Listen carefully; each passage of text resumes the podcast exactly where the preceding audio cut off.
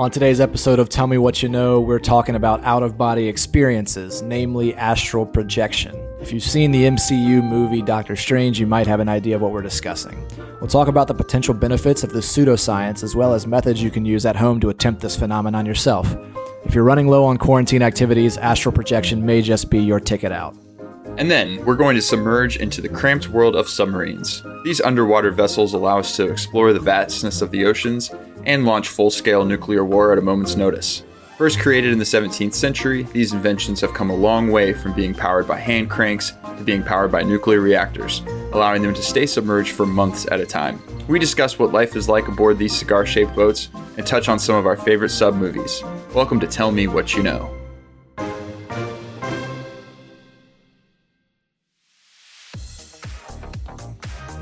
What is going on, everybody? Today is Thursday, July sixteenth. This is episode twelve of season two of Tell Me What You Know. I'm going to apologize in advance if there's any recording issues. We are once again recording remotely. I'm at home uh, in North Carolina. And Michael, too, you're up there in, in the office in Arlington. Back in the office, though. Yeah, it's nice. And I think I think this time our remote uh, recording capabilities are going to sound a lot better. Well, we're experimenting every time, so yeah. We're going to hit at some point. That's right. That's right. Yeah. How is um, North Carolina? It's good. It's good. Yesterday, uh, July fifteenth, the classic tax day. Yep. Got everything done there, so that's nice. Got to feel good. It does feel good. It's kind of rainy here today, though, so hopefully you get through the weekend with a little more sun. Uh, and hopefully this we can brighten up everybody's weekend with a little podcast as well. That's right. Um, Happy weekend. Yeah. Uh, have you been following along with the the Redskins, or the formerly, soon to formerly be called Redskins drama that's coming up? I mean, I know what's going on. I, I haven't been following every name that has been thrown out.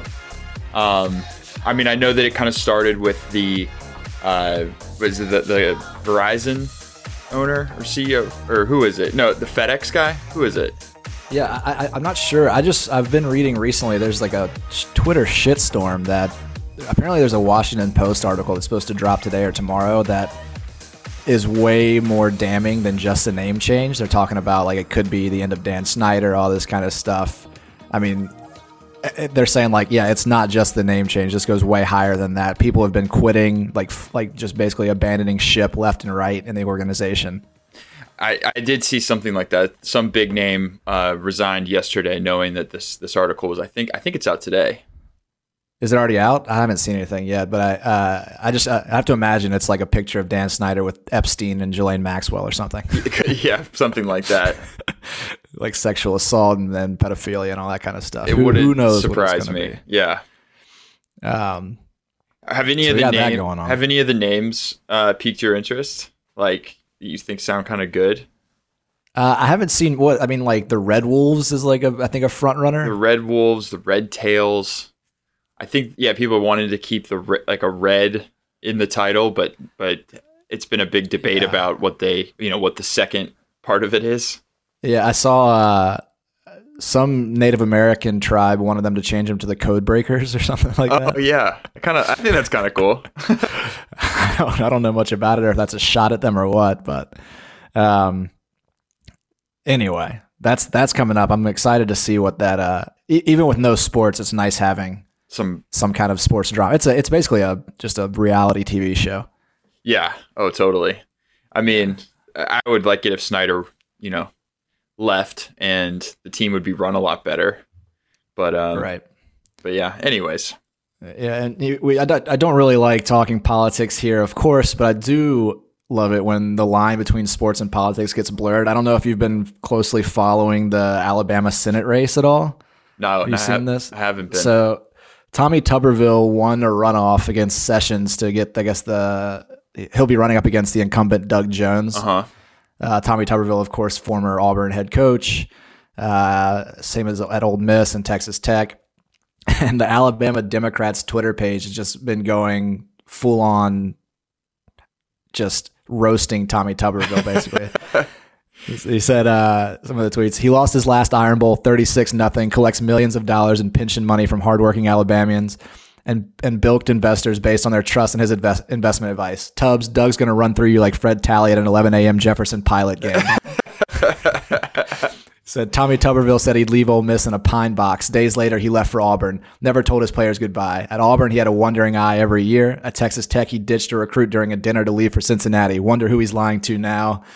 Just going, it's it's great. Yeah, I mean, yeah, you're going up against all those those uh, Alabama supporters. That's got to be tough. Yeah, that's hilarious though. So that'll be fun to watch. Yeah. Anyway, let's get into today's topics. Are you ready to go? Let's do it. Michael, tell me what you know about astral projection. Astral projection? Or any kind of out-of-body experience. Huh. Oh, I I don't know much, really. Um, well, I'm a thirty-minute expert, so I can lead you through all of this. But, like, out-of-body... like, I've never heard of an out-of-body experience being called an astral projection. Is that, like, the idea that you... like your mind's eye changes or something and you float above yourself? Have you seen uh, Doctor Strange? Uh, some of it, yeah. So Doctor Strange has the ability to project himself into the astral plane, basically, where he's his physical form and his spirit form or soul form can separate. Okay. All right. So to put it simply, astral projection is a term used to describe an intentional out-of-body experience. So what's an out-of-body experience? Well, these O B Es, I guess, is the is the term that's been coined for it. They can be intentional or involuntary. So like a near-death experience uh, where, you know, people will say they they see themselves floating at the top of the hospital room, kind of observing everything below. Right. Triggered by trauma or illness. Uh, in Native American vision quests, it was like food and water deprivation could trigger these out-of-body experiences. Okay. And then, have you heard of lucid dreaming? Yep. Where you kind so of like control lucid, your lucid dream. Dreams as well. Right. Mm-hmm. It's like the awake mind, asleep body type thing, right? Yeah. So to differentiate back to astral projection, we'll say that astral projections are a conscious choice. Uh, so it assumes the existence of a soul or consciousness called an astral body that is separate from the physical body and is capable of traveling outside of the physical body and throughout the universe. Oh, wow. Um, there's no scientific evidence to back up the claim that there is a consciousness or soul that's separate from normal, like neural activity, or that it's possible for someone to consciously leave the body or and observe. It's basically most of the data is anecdotal. Um, so it's, so it is characterized by a pseudoscience, but that, as a pseudoscience, but that's not to say that scientists aren't interested in the perspective of, or the, uh, the, the prospect of, of astral, uh, projection. Right. And it's one of those things that, um, there have been similarities throughout different cultures that have this, like, that have roots or have astral projection in their, in their, in their roots, I guess. Um, so you see similarities between like Western cultures and this biblical roots and in ancient Egypt and China and Eastern cultures, as well as, you know, Inuit and Amazonian cultures. They all have these different, uh, I guess, out of body experiences that are similar to, or would be similar to each other, mm-hmm. these astral projections. Mm-hmm. Um, so surveys have shown that somewhere between eight and twenty percent of people claim to have had some type of out-of-body experience. Most of them occurred during uh, deep sleep or hypnosis or some other sort of dreamlike state, uh, but others have claimed they can achieve this through relaxation and meditation. So we talked about it being kind of a pseudoscience.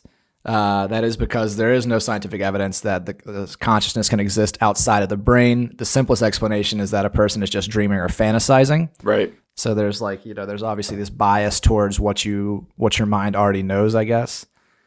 Um, right. It's sort of like an illusion that you're kind of creating in your mind, not necessarily right. leaving and going someplace. Yeah. And this might be kind of like a duh explanation, but one article I was reading was saying that if, if it was a real thing, its uses would be incredibly beneficial, like a natural disaster. If there's a huge earthquake, somebody could astrally project project themselves into the danger zone and find, you know, survivors and that kind of thing without having to endanger first responders going in there. Same thing with like a hostage situation or a mass shooting, that kind of thing. You know right, what I mean? Right. And their they, so their claim was like, you know, the silence of astral projectionists in these times is is pretty pretty clear. How dare they? Where are they in these moments? How dare they keep their their powers to themselves? Right. Um, so I guess one of the things that I sort of mentioned was that, you know, that that is a is a plus for this being a real thing, I guess. is that people have claimed to achieve people who have claimed to achieve astral projection have these similar experiences, even across different cultures. But a, you know, one I guess a, a reason for this could be that it's guided imagery. You have a guide telling you what you should expect to see, and so there's like a bias there already. So there's a lot of confirmation biases and uh, biases and coincidences and that kind of thing. Gotcha.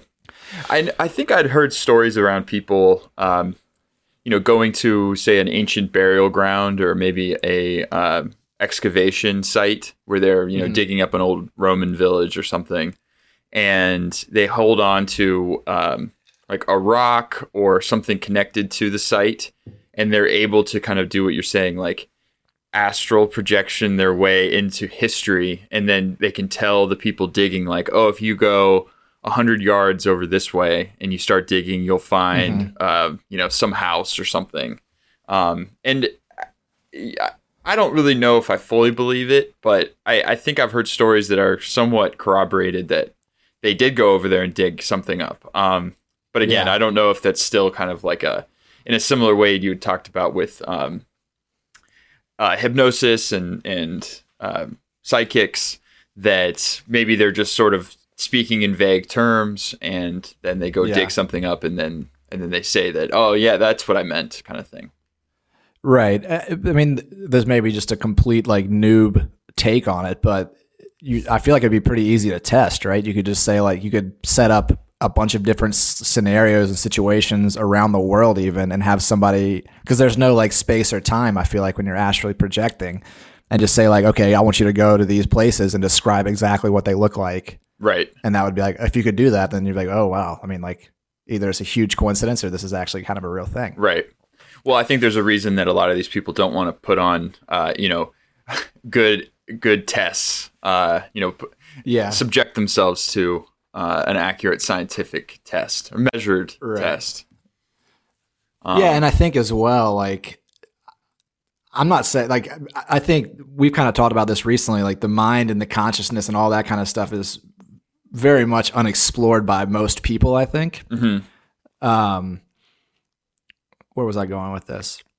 Uh, so it's not to say that I don't think that, that it is real or that it can't happen, but I think that it has become very commercialized as well. Like you can go on Amazon and find so many, you know, beginner's guides to astral projection and stuff like that. Yeah.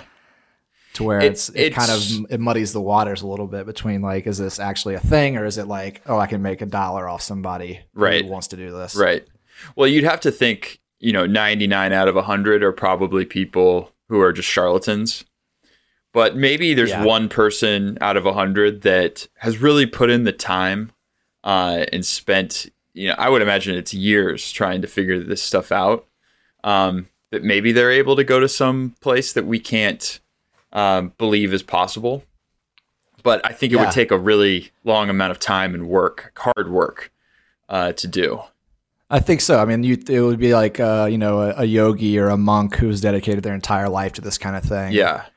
And which and, and I don't think they see that as like, like maybe it's it's not so much you, the benefit is that you can travel somewhere and see something. It's more so that it like brings you a better understanding of like consciousness and mindfulness and that kind of thing. Right. Well, it's like if you had this power, may, maybe it's not designed to, uh, you know, you're not like a, a party trick, you know, you're not like. Yeah, uh, right. Exactly. It, it doesn't really work like that. The quarters in your right hand. Right, right. kind of thing. Um, so some of the benefits I, I, I came across when reading about it is that uh, like the the tantrics, they used these out-of-body experiment experiences to eliminate their fear of death by coming to the realization that we are not our bodies, hmm. at least in their belief. Um, they've some people have also found that the physical body can undergo extremely deep healing while in an out while in an out of body experience. Uh, they say the mind is often very hard on the body, and so by doing this, you can really heal it by taking it, that that part away, I guess. Hmm. Some athletes have found that uh, lucid dreaming can help them visualize situations and better prepare them for competition. Which I didn't get an example of any specific athletes that had done that, but I did see that blurb. I, um, I could see, you know, elements of visualization and, right. you know, I could definitely see that that playing into your actual abilities. But again, I think that's it. It's just, um, I don't that's know if I would like call it lucid dreaming. Situation. Yeah, yeah. Um, yeah. Anyways.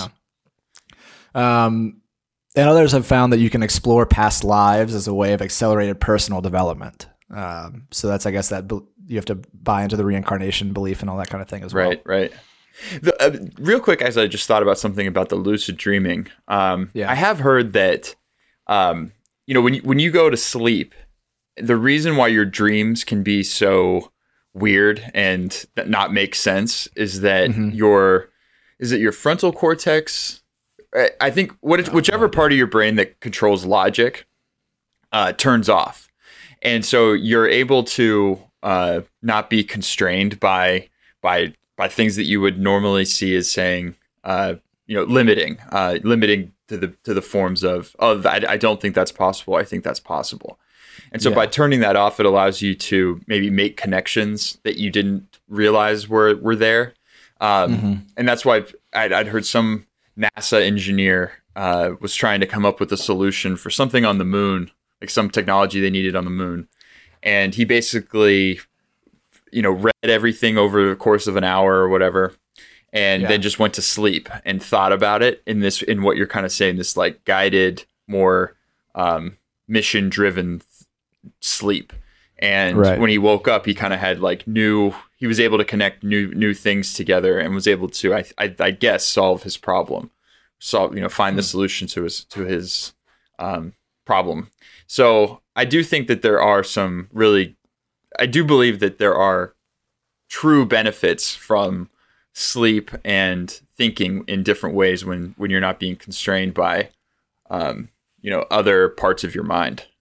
Absolutely. And I think uh, I'll, I'll skip ahead to this, but a lot of people in the arts and, and film directors especially have uh, really tried to practice this astral projection, mm. which I guess to improve their craft or their creativity or, or whatever. But so I, I read James Cameron has tried uns- unsuccessfully many times to achieve this. Uh, David Lynch and Werner Herzog have both been said to successfully perform astral projection. Um, so that doesn't surprise me. And I think uh, obviously they're very successful or were very successful at what they did. Yeah. Um, it doesn't surprise me that those three guys would, would try. For sure. For sure. Others as well. And then, you know, you have others that are like, oh yeah, it was, maybe it was just a crazy L S D trip or something. Right. Right. um, so I did find a couple of methods to astral projection. The first one, the M- Monroe method, uh, you have Bob Monroe, who is the founder of the Mo- Monroe Institute, which is the leading research organization in the field of human consciousness. It's a seven step process.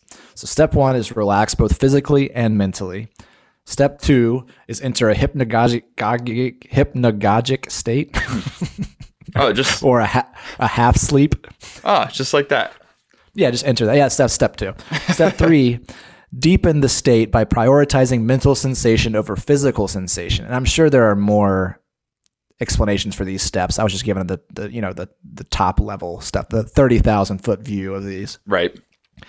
Uh, so s- step three, deepen the state by prioritizing mental sensation over physical sensation. Step four. Pay attention to the presence of vibration in your environment, which becomes apparent in a state of deep attention.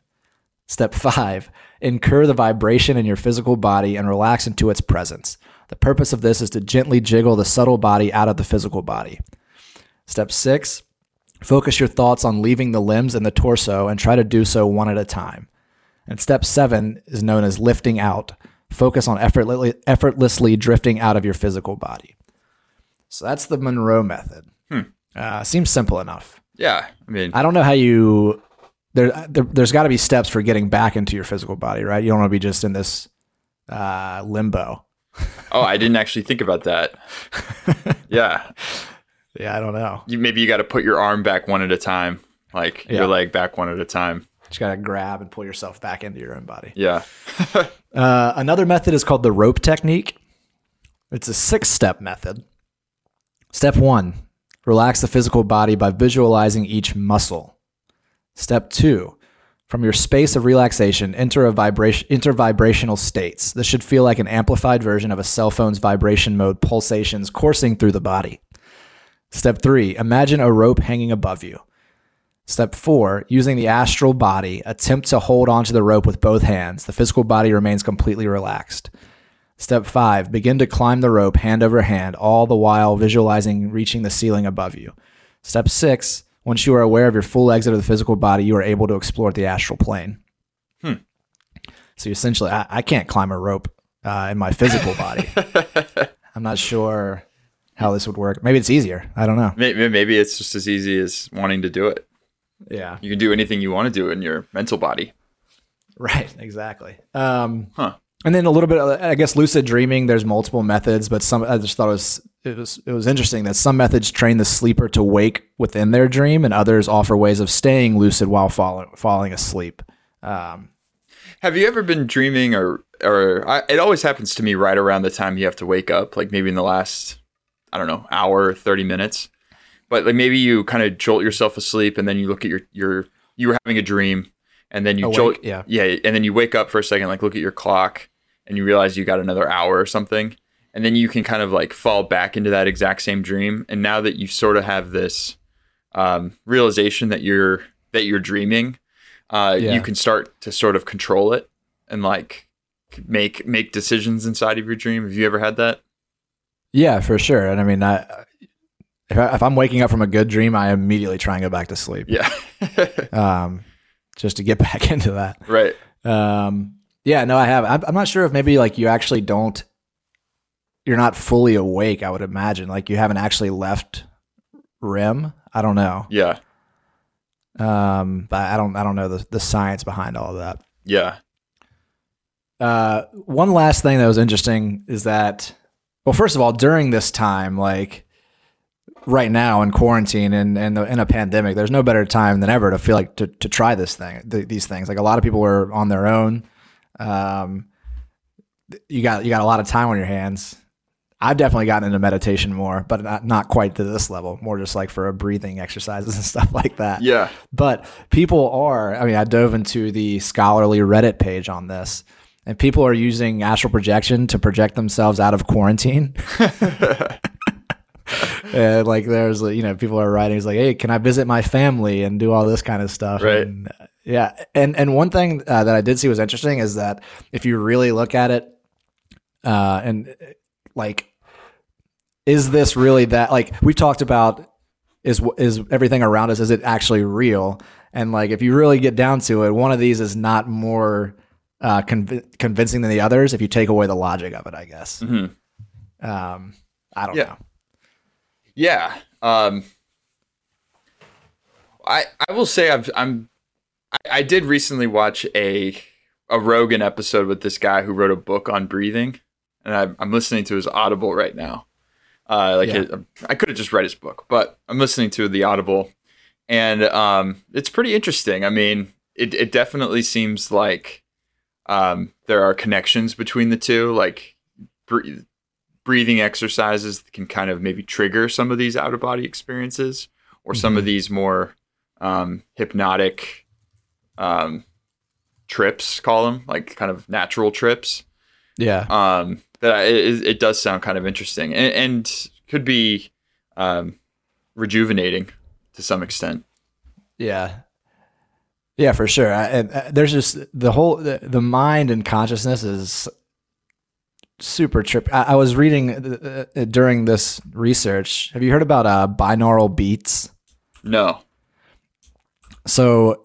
Essentially, it's. I think this is this is, is a way to help you kind of get into this out of body experience. It's like one one method, but if let's say you play, uh, oh, you're playing beats in, in, in your ears separately. So you have like one in your left ear at one hundred hertz and one in your right ear at, at one hundred four hertz. Mm-hmm. Your mind interprets that as a beat of four hertz, which is actually not being played at all. It's just the difference between the two. Hmm. And so, oh, it that's... like helps you. I guess kind of pull back from, I don't know. It's like, you're not, you're not hearing what you're actually hearing. Have you listened to that? No, I haven't, but I, I could go on YouTube, I think, and check it out. Yeah. I'd be interested to, to hear. I have heard about listening to certain frequencies of waves can, can help your mind relax as well. Like, yeah. And I thought that they had maybe researched it for like crowd control. Oh, okay. Like it, it calms you. Um, so just or like, like the, Like the brown note from South Park where they all play their clarinets at the same note and everybody craps their pants. So, similar to that, yeah. I keep going back to South Park all the time. There's, it's like a, it's a Simpsons did it situation over here. Yeah, exactly. Well, it's, yeah, anything um, anything worth making fun of, they've probably done something. Right. Yeah. All right. I can't wait to see what they do with this whole situation. Oh, with quarantine? Yeah, the next the next season is going to be gold. Oh, they yeah. just have material for for for decades at this point. I mean, you, the, I just feel like the last five years has just been an absolute treasure trove for them. Oh yeah, cash cow, big time. Oh yeah, I mean, not, even aside from the Trump from Trump stuff to all the way to you know all the uh, gender stuff, the pronouns, the yeah. I mean, yeah. there's just so much stuff that they could they could razz on. Yeah, yeah, and they have, and they yeah. will, and they will.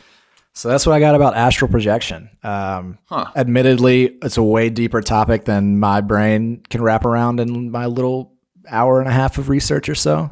But well, uh, check it out. I, I am very interested, and I'm wondering if this um, breathing book that I'm reading will kind of send me in that direction too. Mm-hmm. That you're reading with your ears. I'm reading with my ears, yeah. Yeah. Well, I mean, Audible gave me a free book, so I might as well use it on something. Yeah, exactly. Yeah. Nice. Well, good topic. Thank you. Michael, one thing I learned this week is that breathing is a lot more than just getting air in your lungs. In fact, ninety percent of us breathe wrong. Uh, and it turns out, you know, we kind of hear people talk about like, oh, that person's a mouth breather or somebody who's like kind of embarrassing or stupid. Um, yeah. But it actually has... Um, a big effect on your on your health. Um, you're supposed to breathe through your nose. Breathing through your mm. mouth is sort of just like it. It actually is not just wrong; it's actually like unhealthy. Um, have you ever thought about breathing through one way or the other? Like when I'm exhausted from working out, to like people always say in through the nose, out through the mouth, that kind of crap. But I have like.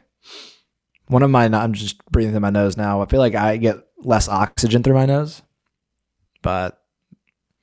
Well, so. Uh, like if I'm really gasping for air, like if I get up off the couch too fast, then I have to right. breathe through my mouth. I feel like.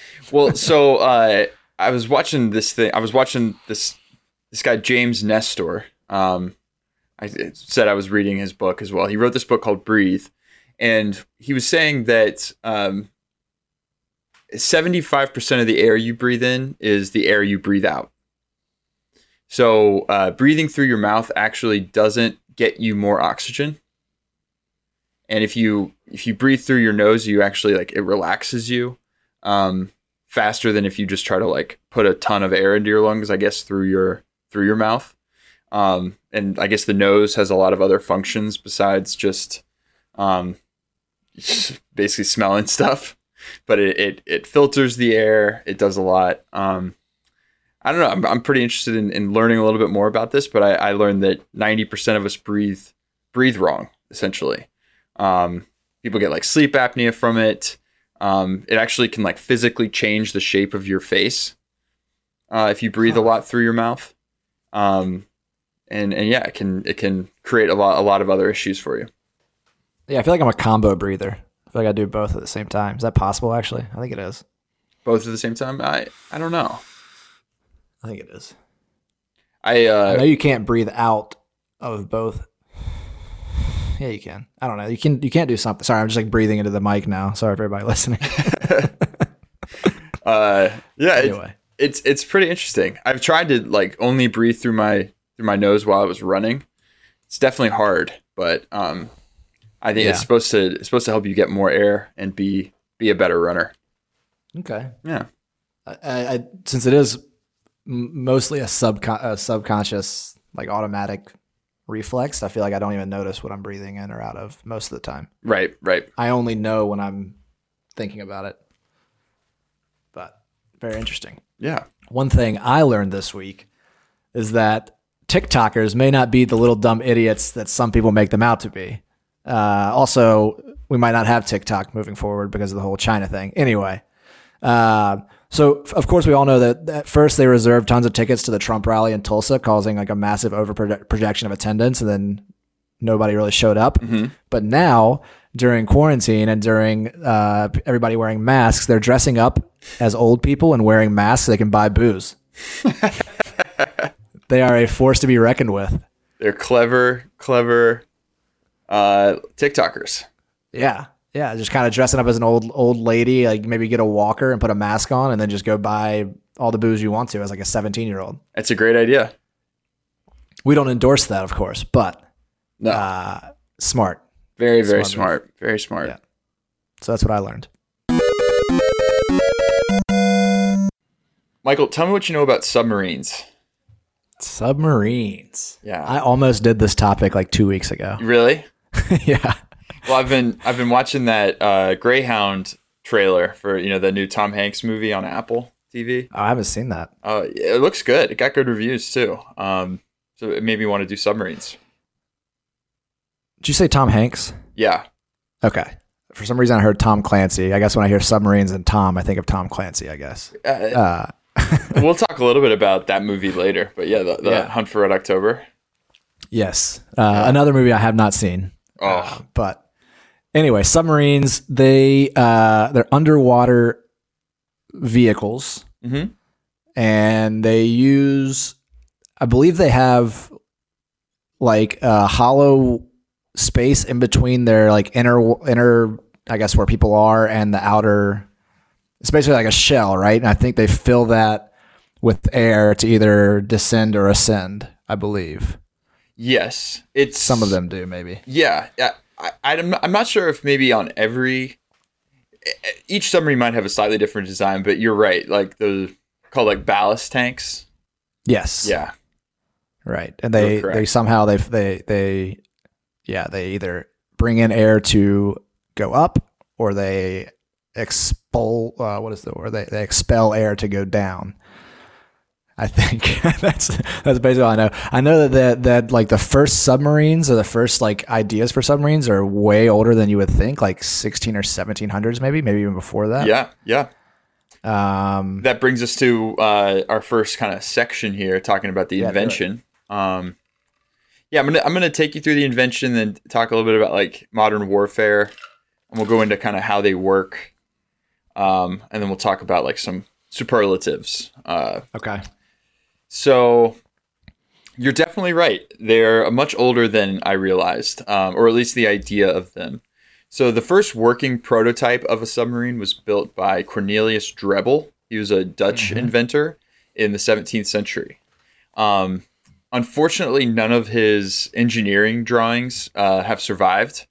Um, but people think it's it was supposed to be kind of like a modified rowboat. So yeah. it's like a, yeah, like uh, the rowers would be in the middle and then um, it had maybe like a covering that was very um, low.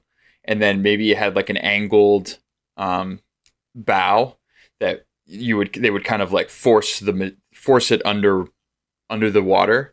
And it used uh, wooden ballast tanks. So real quick, just about how they, they, well, no, we'll save that. We'll save that. Um, the next, like the next one that is a, um, a real submarine was called, uh, the Turtle. It was like, or the next iteration of the America of this submarine was called the Turtle. Yeah. It was a one man submersible that used uh, a hand, hand crank to move through the water. And then it had a pedal that the, the person would use to like fill the ballast tank with water. Um, it was created during the American Revolution. Uh, and it was designed to kind of like be stealthy, obviously. And a person could, you know, get on, get, go underwater, get up close to a ship. And then it had like a screw bomb on it. So this, like the person would screw this bomb yeah. into like the wooden hull of another ship. And then ideally okay. like leave. Um, so, This was first attempted by uh, this Union soldier, the uh, or not Union, but uh, American soldier Ezra Lee, uh, mm-hmm. and he attempted to go, you know, blow up a British warship, but he was unsuccessful. Uh, he ended up like detonating the bomb out in just the open ocean. Um, the, so technically, this the Turtle was, you know, unsuccessful in blowing up an enemy ship. But it still had like a lot of novelty for just the invention. And, and um, I think George Washington was even cited as saying like, you know, despite being unsuccessful, it was just like, it's an incredible achievement and ingenuity kind of thing. So right. there was a lot of interest in it. Um, the next kind of advancement in this technology was uh, a ship called the Nautilus. It was developed by another American, uh, Robert Fulton, but it was he developed it for the French government in eighteen hundred. Um, this was okay. an all-metal uh, ship, cigar-shaped, kind of typical of what we see today. Uh, mm-hmm. It was twenty-one feet long. It also had a, a mast to it that could be opened up for like sailing. So if you were, you know, just on top of the water uh, or on the surface, you could sail around. Mm-hmm. Um, and then it, when you were submerged, it had a hand-powered propeller. So, you know, people would, um, I think it was like almost like a treadmill that, that the the men inside the ship would use to yeah. to power the ship. It seems um, like a lot of work for these early ones to get going. Yeah, yeah. But that makes sense, I guess. Yeah. It's not a whole lot of technology. Well, again, this one was ideally, it was successful. Like it submerged and, you know, it didn't sink mm-hmm. or anything, but uh, the, the French government did, decided not to use it. Um, and it was just ended up being kind of like a novelty thing. Um, this Robert Fulton guy, though, the guy that invented it, he went on to develop the first steamboat uh, much, you know, after eighteen hundred. So he returned to the United States and he built the first steamboat. So he was a pretty... pretty ingenious inventor. Nice. Um, we're going to talk about three more. The okay. the Russians, there was a Russian guy named Wilhelm Bauer. He built this metal ship in eighteen fifty. Uh, this one was fifty-two feet long, and it had a crew of uh, a crew of twelve, and it was able to do one hundred thirty successful dives. Um, wow. Yeah, so... It, all of a sudden you can kind of see where the Russians and the uh, the Germans kind of in this, they're they're getting into a lot of this. And as, as we'll talk about like the U-boats later, um, they, they were pretty uh, invested in building sub submarines. Um, the next one that I found it pretty interesting was this, it's called Ictineo two. It was based on, there was an Ictineo one, but I don't think it was a submarine. Uh, it was invented by a Spanish political activist and inventor named, um, I'm going to butcher this name, but Narcis mm-hmm. Mont- Monturiol y Istar- Istario, something. I know, I know exactly who you're talking about. Do, do you really? No. Okay. Yeah, uh, Narcis. Uh, yep. Good old Narcis. Uh, what was interesting about this one was that it had a unique propulsion system that used uh-huh. actually it used this, it's steam. It used steam to power the engine. But the steam was created through a chemical reaction. So rather than, you know, blowing up gasoline or like having like a piston engine or something, it yeah. just, you know, it created heat and steam uh, through a chemical reaction. So that hmm. supposedly this type of propulsion system wasn't recreated until sometime in the nineteen hundreds. So it's pretty uh, ahead of its time. Yeah. And then uh, in nineteen hundred, we pretty much had like the beginning of the modern era of what you would kind of know as submarines now. Um, okay. Built by John Philip Holland. Uh, built this this boat called the U S S Holland. Uh, he I think he built it for the, the British and the United States, but it's the first submarine commissioned by the U S Navy.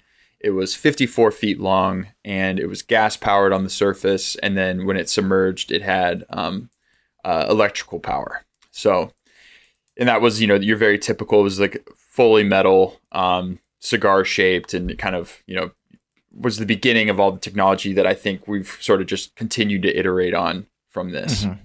So this right. kind of brings us into the, the modern, uh, the modern era. And of course, like what's really a submarine useful for, and, and, you know, with the exception of diving down and looking at marine life, it's, it's a war vessel, right? Like right. you're going to blow stuff up. Yeah. Um, So they f- they really saw their first real action in World War One. The Germans built three hundred seventy-three submarines, uh, and we we kind of know them as U-boats, right? But uh, do you know what U-boat kind of stands for? Like why, where it gets its name? Underboat, Uberboat. You're you're honestly not that far off, to be honest. Uh, it's it's just a shortened term name for like. for English speakers to use, but uh, yeah, in German they have a word called Unterseeboot. Yeah, it just means undersea under boat. The, under yeah. the sea boat. Yeah, under the sea boat. Yeah, so U-boat. Right. Um, it really began. It's you know, it, I, you might have heard of this boat, but the uh, the Lusitania um, was yes. sunk by a German U-boat in nineteen fifteen. Um, the World War One had begun, but um, you know, obviously, like, it was still developing, right? Like, World War One was still growing. So mm-hmm. this this was a, a a key event that really, you know, turned the tide against the Germans, made everybody else kind of be like, oh, you shouldn't have done that. You shouldn't have. You, the Lusitania was just a passenger liner, um, and right. and it, it sank. I think, I think nearly a thousand people died, um, and and yeah, kind of turned the the turned the tide against of against the Germans, in the sense that people were like, oh, well, we have to go, uh, you know, we have to go to war now. Yes. So it's a very big uh, point of World War One. Uh, in World War One, German U-boats sank five thousand ships. Which is a lot. To, That's I, a lot of ships. It's a lot of ships. Um, and World way War more t- successful than kamikaze. Oh, way more successful. Yeah. In World War Two, we'll fast forward. The technology has just gotten even better. Um, submarines play an even more critical role. The Treaty of Versailles was supposed to limit how many ships, uh, and you know, in all of the German warfare that they could have, but uh, Hitler wanted to have a. Um, you know, a larger Navy, and submarines were a big part of that. So they were able to have, I think a little over, maybe it was, I think it was like sixty ships, sixty um, U-boats by the time the war really bre- broke out. And okay. just these sixty ships, they were able to like massively control the Atlantic Ocean. Um, and, you know, this kind of started what what's being, what is called the Battle of the Atlantic. So U-boats were battery powered when they had to submerge, just like many of the uh, submarines. So uh, they could only stay underwater for about two hours. So it kind of meant that a lot of what they were doing was basically still on the surface. Um, yeah. So th- they would be on the surface, and then they would shoot a torpedo, um, and then maybe like submerge and then, you know, leave. So it was mostly like, you know, they had different tactics. They weren't, as we kind of know submarines today, able to stay down forever and just kind of sneak up on ships, you know? Yeah. Um, so there were these, there were these rules at the time that meant that you, you couldn't fire on a uh, passenger liner or uh, maybe a supply ship without first making yourself known to them. So the idea is, is that like you could still shoot it though. You could, yeah, you, you could just make, oh, you could give it time to maybe let people get off the boat and then okay. blow it up. So it was kind of like some, you know, rules of war kind of thing. Yeah. However, the ships were, the, the submarines were so effective that uh, the Allies started creating these things called Q ships that were basically like heavily armored ships, but they looked like merchant vessels or uh or passenger ships. Yeah. So the yeah, the idea was that a submarine would kind of sneak up on you, and then it would get to you and be like, "Oh wait, that's not a uh that's not just like a, a ship yeah. ca- carrying trucks. That's like that's going to blow me up." So they kind of they then got rid of those rules, and then they were just like, "All right, we'll sneak up on you and blow you up right away." Kind of thing. So they were really really successful, and it kind of forced the Allies to figure out new tactics, and and the, the Germans kind of changed their tactics too. They started attacking in what, what were called wolf packs. So like multi, like three or four U-boats would attack at one time, making it right. even, even harder. And they would kind of drive, uh, drive at the ship together. This was also the development of uh, sonar technology and radar.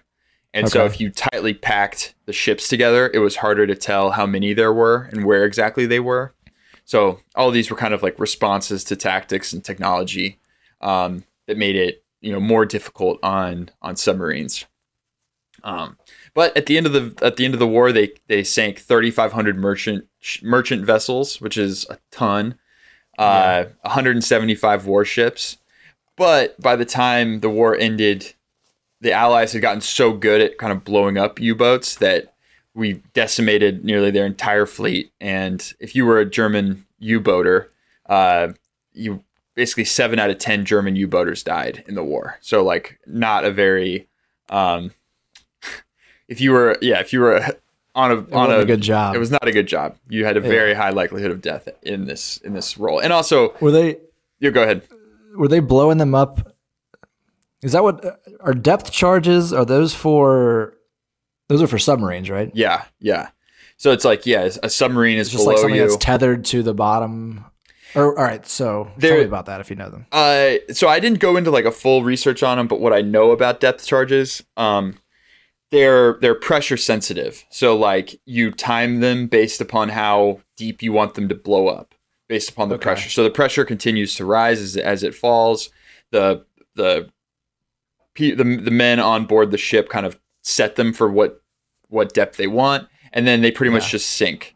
And um, yeah, the idea is that it creates this, you know, suction in the water, right? It like it create and then it creates the um, uh, uh, ripple right. effect through through the ocean that, that would create like that would cause the ship to become unstable and all that stuff. It might disable its engine and force it to come to the uh, right, right, right. Force it to come to the, the, the surface. Okay. So that's basically what they are, and then and then obviously they had torpedoes, which you know, yeah, what torpedoes are. Um, yes. But in, around this time, they had developed heat-seeking torpedoes. Um, mm. These, again, had, uh, you know, they have charges on them as well. They only activate after a certain distance or or maybe only activate if they, they have a target or something like that. So a ton of technology right. developed inside of these things. Um, so, yeah, let's talk a little bit about how they work exactly. Uh, you, yeah, I'm interested in it. I especially want to know how you get oxygen into them oh, consistently. Yeah. So uh, we'll touch on both of those things, or both of the, these things, how they go down and how they get oxygen and how they stay down yep. there. So uh, you have main ballast tanks, which these are two tanks located, one at the bow and one near the stern. Okay. And these fill with water. Water, uh, not air. That's right. Yeah. So okay. they, they fill with water to create the negative buoyancy. Mm-hmm. And this causes the ship to, to have a slightly negative buoyancy. And then they use the power to kind of like angle uh, dive planes, which are basically like wings that you would yeah. see on an airplane, to force the, the ship down further. And um, and then you you know you hear people talk about, oh, blow the tanks. But blowing the tanks basically just means like blowing all the water out of the tanks. Yeah. And that's done through uh, compressed air that they have on board that they use for this purpose. They could also use it for uh, breathing oxygen um, and the rest, especially if they need to... Um, say there's like a leak, or say there's some some other problem with the technology on board that's not getting rid of the C O two that's in the ox that's in the the, the air. They have to yeah. you know immediately put more air into the system. So so they do carry some some air on board. Okay. Um, but you you mentioned how do they uh, you know get fresh oxygen? How do they get fresh water? So on modern submarines, um, well, and historical ones, they had to take it with them. Uh, on modern submarines, they actually have uh, oxygenators who, that are uh, taking seawater and separating out uh, fresh breathing air. So this process is called electrolysis. Okay. Um, and that using the using electrolysis on board, bring water, seawater in, and then uh, create oxygen from it. They also do the same with reverse osmosis for getting fresh fresh water on board. Um, and both of these things are pretty much like critical systems on board of the, the submarine. Um, what's interesting to me about this was that uh, obviously, like, you can't drink seawater, or you don't want to use seawater for that much. But like the toilets on board, they all use seawater because um, yeah. that doesn't matter. Uh, you just need it for like cooking and showering and stuff like that. Drinking, obviously. Mm-hmm. Um, So I found that kind of interesting. Um, yeah. A couple other things I have always wondered about were like periscope depth. You know, how how how deep yeah, I mean, is are that? Those, are those actually things that are still used, periscopes? So periscopes are still used, but the technology has, has actually pretty recently changed. Okay. Um, they've started to use these things called photonic masts uh, that are more like digital uh periscopes. So mm-hmm. before, a periscope was actually like an optical lens that had to go from the surface all the way down into the control room. Right. And so it had it had its limitations, especially in the sense that you had to kind of like design everything around this periscope. So like, it would have to be telescopic as well, I guess, right? Uh, yes. So I could like, yeah. Yeah. So yeah, you so like, can, like shoot out longer instead of taking up all that space. Exactly. So, so some of these periscopes are sixty feet long, Yeah. Um, so yeah, I mean, that's a pretty long tube. Uh, and then you're right. Like, yeah, like, you know, can, what did you call it? Telescopic? Like, yeah, yeah. like one of those like condenses on itself. Right. Exactly. Yeah. Um, and so I guess the periscope depth probably depend on the size of the boat. Um, but somewhere, you know, maybe thirty, thirty to sixty feet mm-hmm. gets into there. And then, and then, yeah, the captain would, you know, put the, the tele, the periscope up and look around. It could, you know, do a full three hundred sixty degrees. But, uh, one of the other limitations of it was, is that you, it can only be one person looking through it at one time. Right. The photonic masks are more, as I said, they're digital, and they sort of assemble an image and then put it on, you know, monitors below. So I th- I'm pretty sure you could kind of have like a full three hundred sixty degree view, just looking on the monitors, like around your head, and like everybody can see around them. And the other nice thing that it, this that this did was that it made it so that the control room could all be on one level rather than uh, separated as it was before in like older submarines. So that just means your okay. your crew can all be in the same room talking to each other, and like better teamwork and all that stuff. Um, right. So pretty, uh, pretty cool advancement. And I think a, a lot of this other stuff, you know, computers are able to, you know, monitor stuff all the time and all this different stuff. I think, I think it'd be pretty cool to see one of these photonic masts. Such a cool name. Um, yeah, in use. Absolutely. Did you ever see the movie Down Periscope? No. With Kelsey Grammer. It's like a slapstick submarine movie. Rob Schneider was in it, I think. Yeah. Yeah. Yeah. I've got a list of, uh, submarine movies, but it was, this is not one that needs to be on that list, I'm sure. Down Periscope. And I definitely remember really it. Really bad. I definitely remember it. Um, so yeah, let's talk a little bit about like some superlatives, like how big they are, yeah, how deep they can go and all that stuff. Um, well, I know James Cameron took one super far down. Let's talk about like the biggest submarines that there that have been made. So okay. the biggest submarines made are the Typhoon class submarines uh, in the Russian Navy.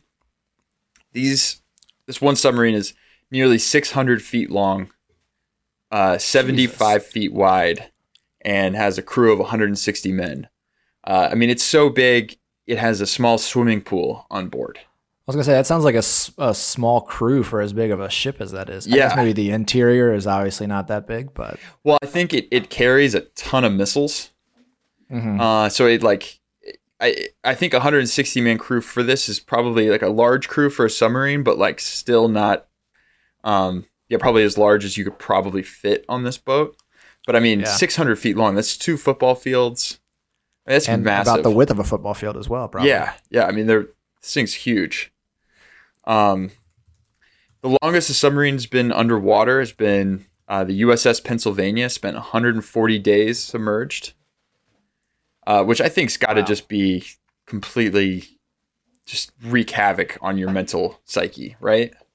Yeah, like you have to astrally project yourself onto onto dry land. Yeah, I mean, would you rather spend one hundred forty days in space or one hundred forty days submerged? Uh, it would be the same to me, I think. It'd be the same. Although no, in space at least you could like see things. Yeah. Also, being underwater, I don't, I don't love. we're we're gonna talk a little bit about the life of yeah. what life is like living on a submarine. But yeah, like I, okay. I, I, I, I totally agree. I mean, something goes wrong in either one of those places, you're dead. But I think you suffocate faster. Like pressure. Well, I don't know. Pressure would just kill you instantly in both, probably. Yeah, yeah. I think you might be able to survive for like maybe a few, maybe like thirty seconds in like the vastness of space. But it would be. Ugh. God. You'd probably breathe it in. You'd probably actually be... You're not breathing in anything. So yeah. you're just freezing to death im- immediately. Right. Um, so yeah, let's... The deepest the submarine has gone... So so military submarines, they say, can go around around eight hundred feet deep. Okay. Um, which is pretty deep. But um, obviously, you know, we all know James Cameron wants to go as deep as he can go. Right. And he was not, I think, a part of this mission, but it was a submarine built by the U S uh, called the Trieste, and it made it to a depth of ten thousand nine hundred sixteen meters, or thirty-five thousand eight hundred thirteen feet. Um, so this is going to the, the, the Marianas Trench, as you mentioned. Yeah. Um, yeah, it's a, like the deepest in the ocean. Uh, you know, it's like what, seven miles deep. Uh, it's a few hundred miles east of the Philippines, this trench, which just kind of, this has always spooked me. You know, the fact that the Marianas Trench just like exists in general. It's always freaked me out. It's so, I mean, it's just unimaginably deep. Yeah. Like you could put like three Mount Everest in there and barely touch the surface of the water or something. I don't know about three, but you it, it would fully, two. You could fully put the, uh, fully put Mount Everest in there. Yeah. Um, yeah. The water pressure at this depth is a thousand atmospheres. So that's pretty insane. Yeah. Um, It had a manned, it was manned by two people.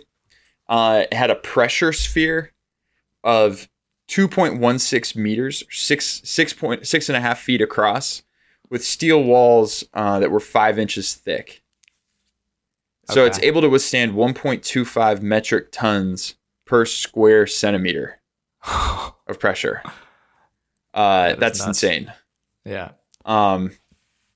So at the bottom, yeah, it had these like, pellets. Crazy. Hmm. Oh, so the, the, it had these pellets that it ejected, and then the pellets like were wanted to go to the surface, and they actually like pulled the ship back back up. Um, oh, really? Yeah, kind of interesting. They were like pellets made out of gasoline. That's kind of okay. interesting. That was how they were able to get back to the surface? Yeah. So rather than, I guess, you know, filling with more oxygen to get up, they they use this uh, gasoline option. All right, so let's talk a little bit about what life is like on a submarine, real quick. Okay. Uh, so this we're just talking about a military submarine. Like I, I'm sure that you know life on board the Trieste was probably like a day long, and it sucked, but it was kind of cool. And you went to the bottom, and then you came back up. But when you're in the Navy and you get put on a submarine, life is like pretty crazy.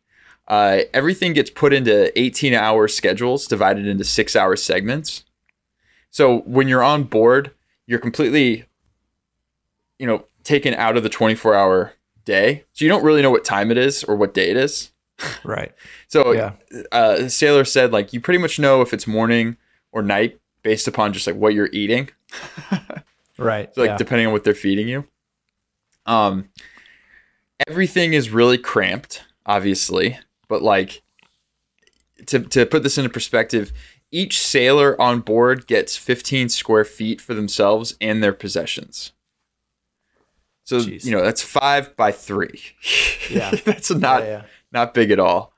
Um, there's, you know, like no, there are very little gyms. Maybe they have like uh, a bike that you could use. Um, right. Some, maybe some like, all body machines, like weighted machines, a Bowflex, um, yeah, uh, a Bowflex, total gym, and a Gazelle. I'm sure maybe maybe the Navy has a deal with Peloton now. Yeah, for sure. Uh, hard to get Wi-Fi down there, but they have pre-recorded classes, I assume. Uh, yes. And th- speaking of that, they they they have like four hundred movies. Doesn't seem like that many movies. I'm sure they have the full Netflix collection now. Yeah. Um, yeah. But yeah, like the other thing that I. I I was kind of reading about was the fact that like air ventilation on board is not the best. So it's constantly like recycling Naturally. the water. You're yeah. smelling all these different types of things all at one time. So mm. I guess on board they have these, um, these pellets that collect C O two, and they're, they're really effective, but they smell weird. Huh. And sailors kind of talk about the fact like, oh, these pellets just kind of like, they don't smell good, but you kind of get used to them. But you're also smelling like everything else on board the ship, right? So if they're cooking, you know, it's Chinese yeah. night, you got to smell that. You got to smell uh, these pellets. You've also got like maybe some... Whip up a batch of egg salad. Everybody just starts vomiting everywhere. Exactly. Uh, you've got like weird gasoline and oil smells.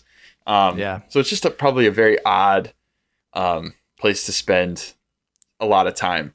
Because like yeah. each, like each mission... Um, is like between three and six months. Uh, they're out, you know, deployed, which just sounds just like that's a long time to spend out there. And I think a lot of the time they are submerged because they're nuclear submarines. You know, they, they don't need power. And as long as they have all the ability to you know, make fresh air, fresh ox, fresh water. They can stay out there. Um, right. And I guess, you know, the food on board is non-perishables. So you're also kind of like just eating weird foods like, the, oh, yeah, we'll make a um, uh, a ravioli, but it's all going to be made out of stuff that's like not really ravioli. Right. I don't know. It's all kind of weird. Um, if you had to join the Navy, would would you ever want to be a submariner? No, I like uh, being above above water surface, I think, too much. Yeah. You have to go. I don't know. I mean, I definitely want to go on one, but I, I'll probably just stick to the the twenty thousand Leagues Under the Sea ride at, at Universal Studios. Yeah, which is pretty fun. Even I like that it. Makes me feel weird. I mean, even it's, it's fake, but like it still makes me feel weird. Yeah, yeah, you're like seeing the fake fish swim around. Mm-hmm. I do think it'd be fun to kind of like go, um, see like some coral reefs or something. Go on one of those rides. I think it'd be kind of fun. Well, they're dying at an alarming rate, so go see them quickly. Gotta go, gotta go quick. um, yeah, I mentioned at the beginning, like I kind of wanted to do this topic because that Greyhound movie is coming out uh, yeah. on Apple. Definitely want to see it. Tom Hanks. A couple other submarine movies I actually do enjoy. Uh, Hunt for Red October. I know you haven't seen it. It's fantastic. Like, yeah, I know it's good. Great, um, great Tom Clancy novel, Jack Ryan book. Um. Or flip that around. Yep. And U five seventy-one with yep. uh, Matthew McConaughey. Great little World War Two submarine movie. Um, and yeah, I have to check out Down Periscope. What about Crimson Tide with Denzel? Oh, yeah. Love me some Crimson Tide. Yeah. Um, got to turn their keys. That's right. Yeah. That's right. It's a good one. Yeah. Um, yeah. That's what I got for submarines. Excellent. I enjoyed that. Yeah. That's it for this week's episode. Make sure to like and subscribe if you enjoyed it. You can follow us on Instagram at TMWYK underscore podcast and on Twitter at TMWYK pod. Have a great weekend, and we'll see all you beautiful people for a new episode next Friday.